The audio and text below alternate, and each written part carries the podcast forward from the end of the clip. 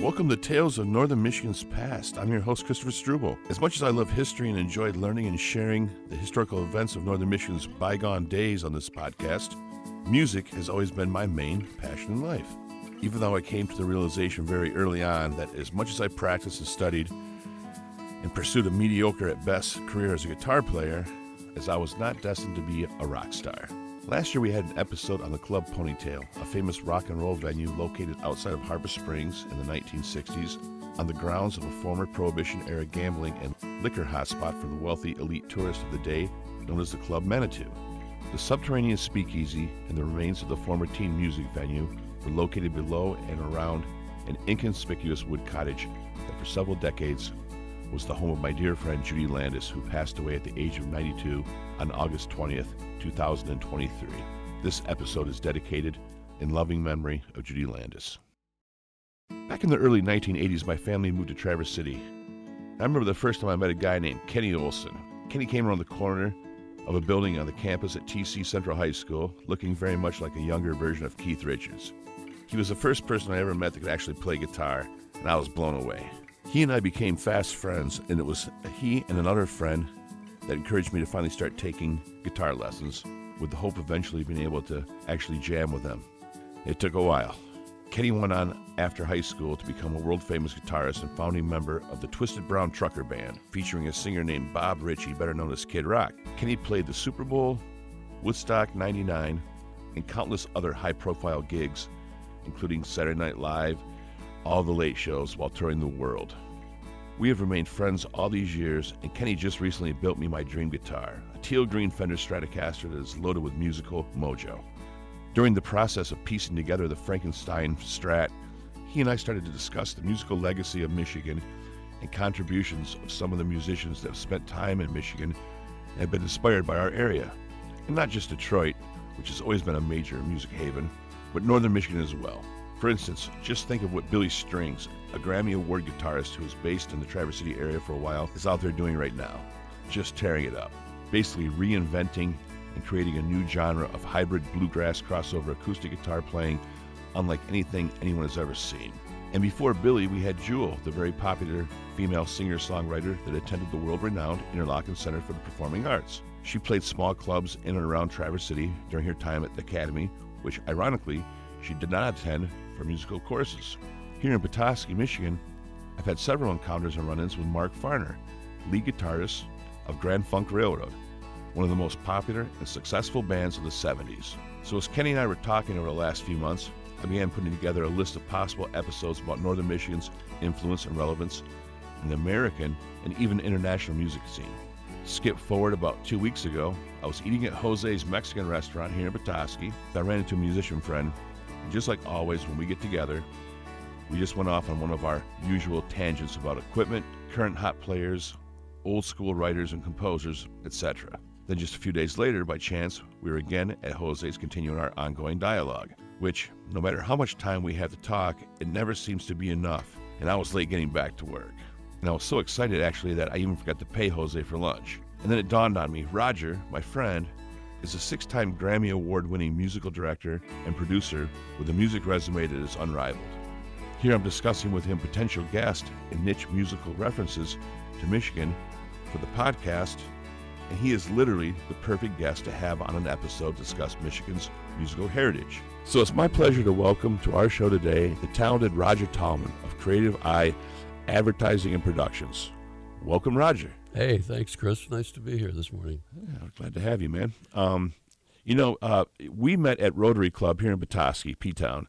You were doing a presentation, and the attention grabber for the talk was Roger Tallman, Motown backup singer. And although Motown did have some amazing acts and players that weren't African American, how even Tommy Chong, I think, uh, started out with a, with a contract at at, uh, at, at Motown. Right. Uh, but Motown is generally associated with the endless lineup of amazing African American performers of the 60s and early 70s Stevie Wonder, The Temps, Marvin Gaye. And to be politically correct as possible, Roger, uh, you are not the guy one would expect to be so substantially associated with Motown. This is true. That's true. Berry Gordy used to say, and I, uh, I say this endearingly. He said, "Go get those white kids," because we'd be out in the lobby and the band was rehearsing, and I'd hear this phrase, and I knew it was time to make some money and have some fun. Tell us how you started your recording with Motown. Uh, you know, it was it's kind of an odd uh, story. I'll make it shorter. One of the fellows that went to my uh, my dad had a job as a choir director in Detroit on the weekends. So did my mom, and uh, he was normally a, a professor at Wayne State University. And as kids, we all learned how to read music because there wasn't much else to do when you were born in the fifties. And uh, so we all learned how to read music. And then in in uh, the early years of high school, I had a little kids choir at church on Sundays, something to do. My father's friend, uh, a producer for Motown, Harry Balk, famous guy, uh, produced The Temptations, Smokey Robinson, Martha Vandella. I mean, the, the, the list for his category of singers and hits goes on and on. And Harry asked me if I had any other kids that were singers like I was, who he knew I read music. And I said, why? And he said, well, I'm producing music for, uh, for Motown Records and we need to get professional singers because it's taking us three hours to teach kids off the street to do the background oohs and ahs for a record. So I need people that can read. Can you put a group together and come down and audition? And uh, I did that. I got some people to drive me down to uh, Hitsville on Grand Boulevard, and we uh, were given some music. There was a great rhythm section there. The Funk Brothers, Bob Babbitt, Andrew Smith, uh, James Jamerson also hanging out just to watch all, Bob Babbitt. All play. the heavy hitters, man. Oh man, great guys, and they were they were kind of waiting to see what we were going to do. A bunch of white kids come in. There were a group of six of us, three boys, three girls, and we nailed three songs in 20 minutes. And uh, so Berry Gordy was in the booth with uh, Milan Bogdan, who was their unbelievable engineer for many many years, and uh, he came out and asked Harry to come into the booth, and they were talking back and forth, and he was pointing at us. And Harry came back out and he said, "What are you guys doing Thursday?" And across the talk back, Berry Gordy said, "Every Thursday." And so we looked at him and said, "What do you mean?" He said, "Well, we'd like you to come in every Thursday and after school and do uh, backgrounds.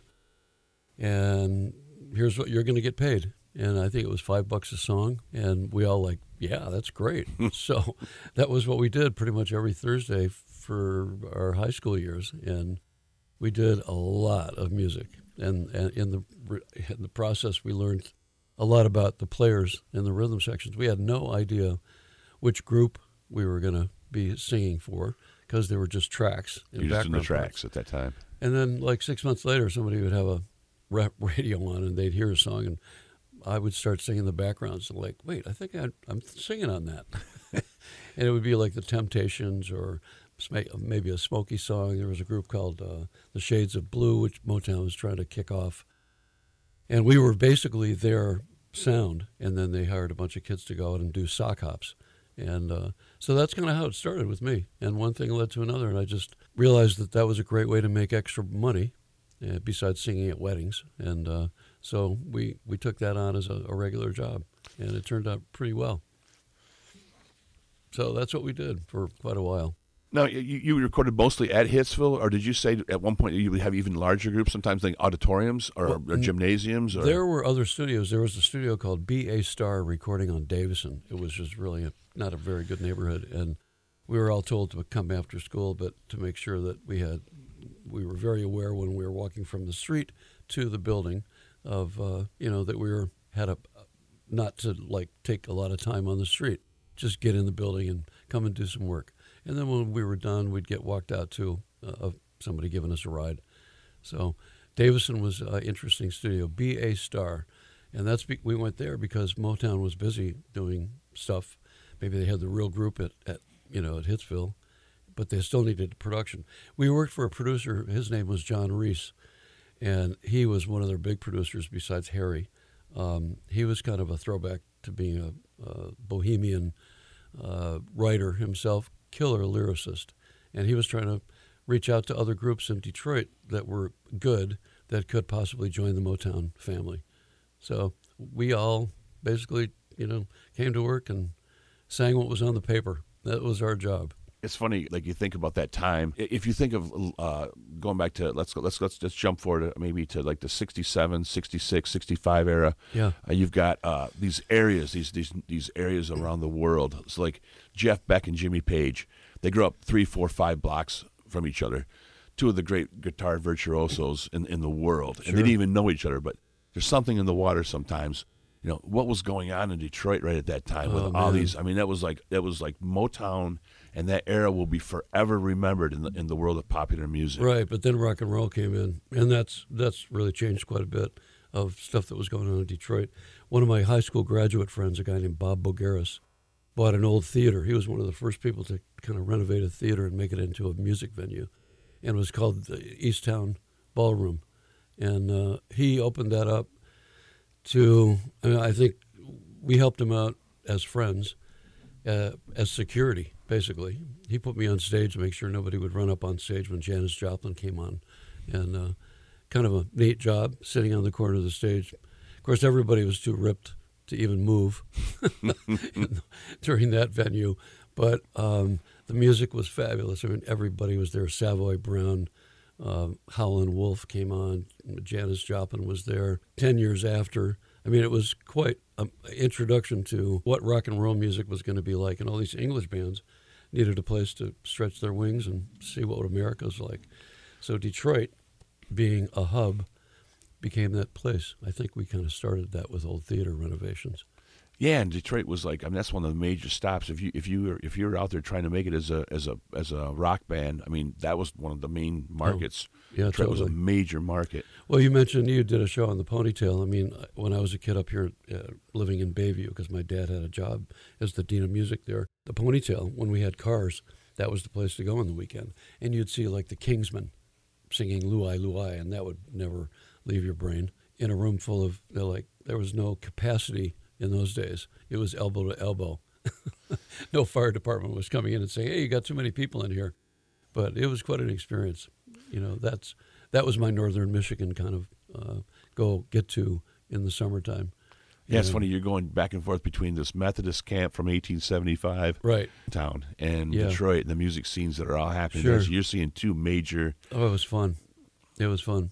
And and I went to college at Bayview. Um, uh, Albion Summer College was there, and I wanted Yeah, to take Albion. a chemistry class, so I could not have to take it during the year. And our chemistry teacher was so cool. He was like, "Hey, it's a nice day. Let's go to the beach. We'll just talk about what, what I need to, you know, impart on all you guys." But then, you know, we'd have Northern Michigan at its finest to kind of chill, relax, date. I learned the hard way. You can't have a summer girlfriend and a winter girlfriend and then have a birthday party in June with everybody you know. that was a good lesson in life. What, what yeah? What age did you learn that one at? Oh, really young, very young. Advice from Roger learn- Tom and It's it's good to learn those kind of things when you're young. jumping back to, to Motown. So uh, you said you mentioned some like some wedding gigs and stuff like that too. Yeah. But Motown was kind of like like the first monumental like real real real job you ha- you had like professional as a musician. Right, and that led to other things too. I mean, then I realized that singing was uh, actually a good vehicle for uh, you know a career. And both of my sisters were professional singers. They were on television in New York, on shows like the Perry Como Show and Andy Williams and Arthur Godfrey. And as a family, we would sit and look this look at this little TV on Friday night when all these shows were on, and look at it from the couch. And then at the end of the show, we'd be like two inches from the TV to be able to spot my sister in a group. And uh, that's kind of how I realized that during school that there was more to life than just uh, going to college and becoming. I wanted to have a professional career, but all the way through college, I kept making money in music, and I got a job as a jingle singer with uh, one of the top production companies in Detroit. His name was Artie Fields. He did every car commercial that ever was made uh, in Detroit, and he hired me as a background singer. I was one of the young kids, and I had a really high tenor voice. He liked that, and he liked the fact that I could read. So I worked for him for quite a long time because the commercial world was totally different than the five bucks you make singing backgrounds for Hitsville. Uh, what, what age were you when you first started working at Motown? What, how old? Probably about, uh, let's see, probably about fif- 15 and a half or 16 because I didn't have a license yet. so, you know, you're dependent on how to get there. And uh, buses were not the best transportation. So it was always somebody from our church or, you know, somebody that we knew that would get us to, to and from. How many how, how many songs do you think you sang on for Motown? Oh, gosh. You know, I never really kept track, but I would say like hundreds. So you may be like literally like one of the most recorded individuals? I mean, like because like Well- they had so many different session players. Yeah, but you have to remember they were recording like twenty four seven, and they continued that even though even after they went to California, like in the seventies, they they just had a music, you know, farm. It was coming every hour of the day, and those guys that were background musicians like James Jameson and Dennis Coffey, they were working nonstop. You know, they'd go to work at eight in the morning and finish at seven at night. sometimes then they go play gigs too. Oh yeah, yeah. They'd, they'd Or crash in the you know, or teach lessons. and they'd go sleep sometimes in the funeral home next door. you ever hear that story? No, but Bob Babbitt liked to play golf, and he was always bummed if some something went late because he had a golf match set up someplace, and he'd be you know really kind of annoyed with everybody if they had to do another take or another take or something had to be changed. But uh, yeah, great. I was always around really un- unbelievable musicians and singers, and and then that went on to my commercial thing, writing commercials. When I when I left Artie Fields Productions, I had a chance to be a composer for uh, the very very first commercial for National Bank of Detroit, and I got that um, and decided that that was a good path for me. So I kept doing that in Detroit, and FM radio had just started. So they were looking for somebody contemporary. Like we did a commercial for Faygo that uh, was Faygo's big, you know, Yeah, big Detroit. pop in Detroit. Michigan. And WB Doner called me and said, "Hey, you're young. I heard some good things about you. Can you do a something for FM radio?" So once we got one spot on the radio, another fellow approached me and said, "I can sell this to everybody in Detroit." So he would go to Hughes Hatcher Suffrin and Hudson's and make deals like for cash and clothing for for clothing stores. He'd say, "Give us twenty five hundred bucks in cash and and two thousand dollars in clothing," and so we were the best dressed kids in town. That's some serious coin for clothes, man. Oh yeah, man. Yeah, he was a clothes horse, and uh, so it was kind of funny to go into his bedroom and look in his closet, all these suits and stuff. And I was picking Levi's and you know really cool big collar shirts, and you know. It makes me think of that that scene in Goodfellas where uh, where Henry first gets all the cash. He's Totally. walking around with all the. Yeah, whatever was styling, we were trying to go for that. So you had you had you had some dough in your pocket, man. And Yeah, it, it was interesting because when I started making residuals from commercials, that was ridiculous. In those days, every commercial you sang on, like I sang on an Oldsmobile commercial, and my first check was 10 grand. Oh my God! And I called Artie Fields and said, uh, Artie, I got this check. I think there's too many zeros on it. And he said, No, you'll probably get two or three more of those. Because in those days, uh, if you're in the union, you would get paid by region of play. So you get paid for Chicago, you get paid for Detroit, you get paid for Philadelphia, you get paid for Texas. Each market. every market. So the checks were really well defined, and and uh, the agencies that ran the accounts wanted to make sure that everybody got paid for what they did. So it was a really cool kind of entree in into the music business. I was in college, my later years in college, almost done, and I would take all my friends out to dinner and say, "I got this check. We're going to dinner." And first thing I would order like pie for everyone. Because you'd walk only, into one of those diners and there'd be that circular thing with pie, you know, calling you, hey, take a bite of me. So I would buy pie for everybody and we'd sit down and have, you know, a nice dinner and I'd pop for the check. yeah, you're like one of the only kids in college that had, had has cash at this time. Oh, yeah, yeah. It was unusual. But I, wasn't a big spender, but every once in a while it's like, hey, you know, it's time for us to all go out and have some fun. And um, during those times, I also sang in some rock bands just to see what that was like. But I'm not a rock singer. I'm more of a background kind of a guy, and uh, not a step out soloist. So oohs and ahs were perfect for me. Who's an And, uh, And then you know the writing, the commercial stuff. I mean, we were writing everything. Uh, I did Buick commercials in Detroit as a composer, and then I, uh, and all stuff that was more contemporary than the older guys that were writing commercial music, and that's kind of what we got got me in the in that path to continue writing. Are you still at this time? You're still doing some gigs for Motown? No, no, that that's like long, long, long gone. So you're sure that that's that's gone. Yeah, and most of the people that you know were there. I mean, there are a few people that are still working, like Smokey Robinson will never give up, and uh, but most of the other guys either you know passed on to uh, another way of life or passed on to another world, and are remem- remembered well for what they did. Well, and, and I hate to start, keep jumping back to Motown, but the first time I went into Hitsville, I was just I was blown away. and, and uh, we had the rare opportunity that um, this woman comes out, this African American woman comes out, starts giving us a tour. Yeah. Turns out to be Berry Gordy's sister. And like the tour guide just steps aside and lets her take us around. Right, And she's right. showing us Marvin Gaye's couch. She's telling us how much how much money uh, Berry borrows from borrowed from his dad. How his dad constructed the studio. She's giving this tour. And I'm thinking, well, this is a hell of a tour, right? Right, yeah. You know, ten bucks or whatever. Right. And we get done. I, t- I look at the guy. I'm like, uh, uh, does she always do? He goes, I've been here for 12 years and she's never come out of her office one time. Right. Like you just had a once in a, in a, in a lifetime chance Yeah. to have a tour of Hitsville with, with Berry With Gordy's real sister. deal. Yeah. Well, I went back with my family just to kind of show my son where I used to work, and and it wasn't like every day. You know, I would go in on Thursdays and with you know my group of people, usually the same people, and then you know you go on to other things, and then you get a call, come on back, we want you to do some more stuff. But uh, when I went back a, a few years ago, before my son went to college, I st- it was exactly the same way that it was in the '60s. It, I mean, th- they either took pictures and recreated it, or nothing ever got moved. I don't think everything got. I don't think You anything know, got moved. They just when they moved out of there and went to Cal- California, they just left everything the way it Yeah. was. And I worked. I worked when I went to California.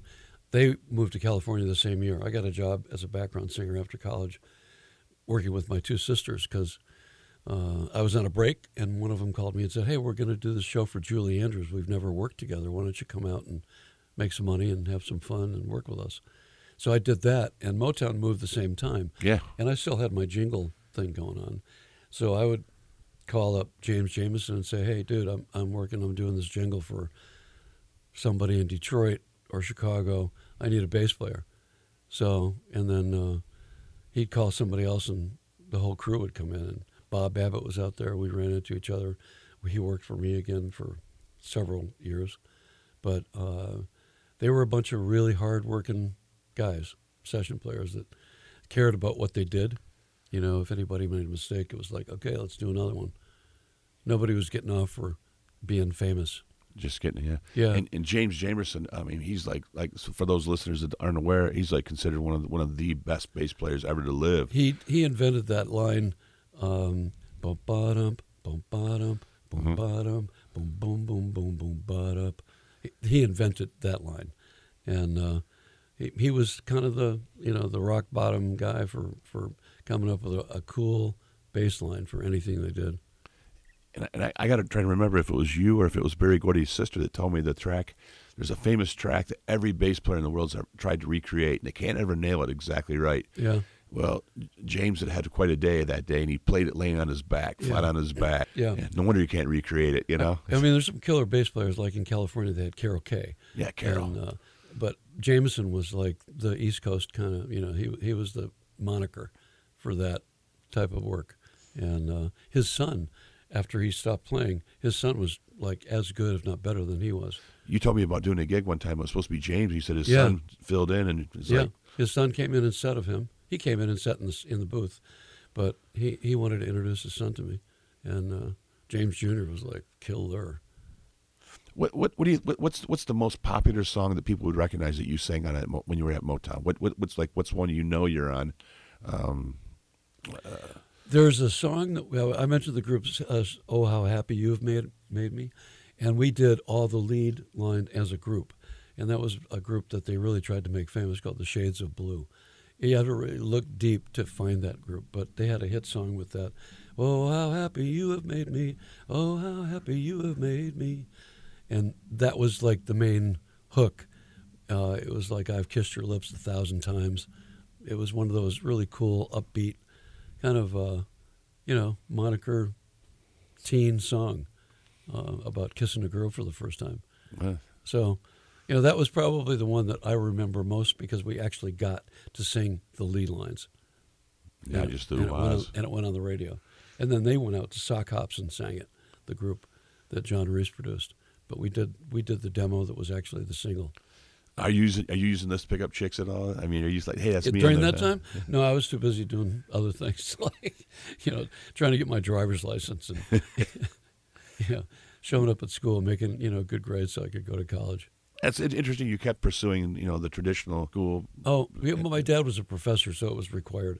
You know, he was a professor and hardworking guy, and, he, and uh, he he just wanted everybody to, you know, get a go to college and find out what you liked because college is like that. You know, a lot of people go and they have no idea what they're going to do, and uh, Too many people do that. yeah, but uh, you know, I learned that I didn't study music. I actually wanted to study medicine and I could be a chemistry major, and uh, so that's why I took chemistry in Albion because I thought I was going to be in a lab someplace with a white coat, and uh, that all changed. I think when I sang that first Oldsmobile commercial, Yeah, you get that first check. I realized, whoa, maybe maybe I got a different path.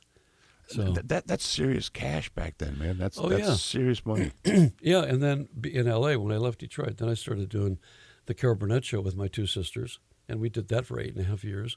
But during that eight and a half years, I was writing jingles, and I finally got a chance to uh, write the very first Toyota commercial uh, in America, and that was a big deal because foreign cars were not real popular. And one of my friends in Detroit called me and said, "Dude, you should open an office in, in, in New York. We could give you work." So I took him up on that and uh, winded down my stuff in L.A. and went to New York and started Tallman Music and Campbell Ewald, the agency for Chevrolet, started giving me work because they liked my style, and that kind of allowed me to go and pitch other people in Manhattan. That you know, uh, this young guy from Detroit and L.A. was willing to you know turn rocks over and look for work every day and that's kind of what happened to me. And then NBC Sports came along later, and that was the career move of my lifetime. Roger, um, uh, we're out of time for this episode, and I have a lot more questions, and I know you have uh, some great, great more t- uh, tales to tell us. Uh, can we have you back in two weeks uh, for another episode? Sure, and I'll try to be not as long-winded. No, not at all, man. Um, Thanks for the opportunity. It's nice to chat with you, man. Thanks for joining us on Tales of Northern Michigan's Past. I'm your host, Christopher Struble. Join us next time when we continue our discussion with the hippest musician I know, Roger Tallman. Oh man, maybe maybe you have a few other people that you could put that moniker on, but I'll take it. All right. we'll see you in a couple weeks. Thanks, man.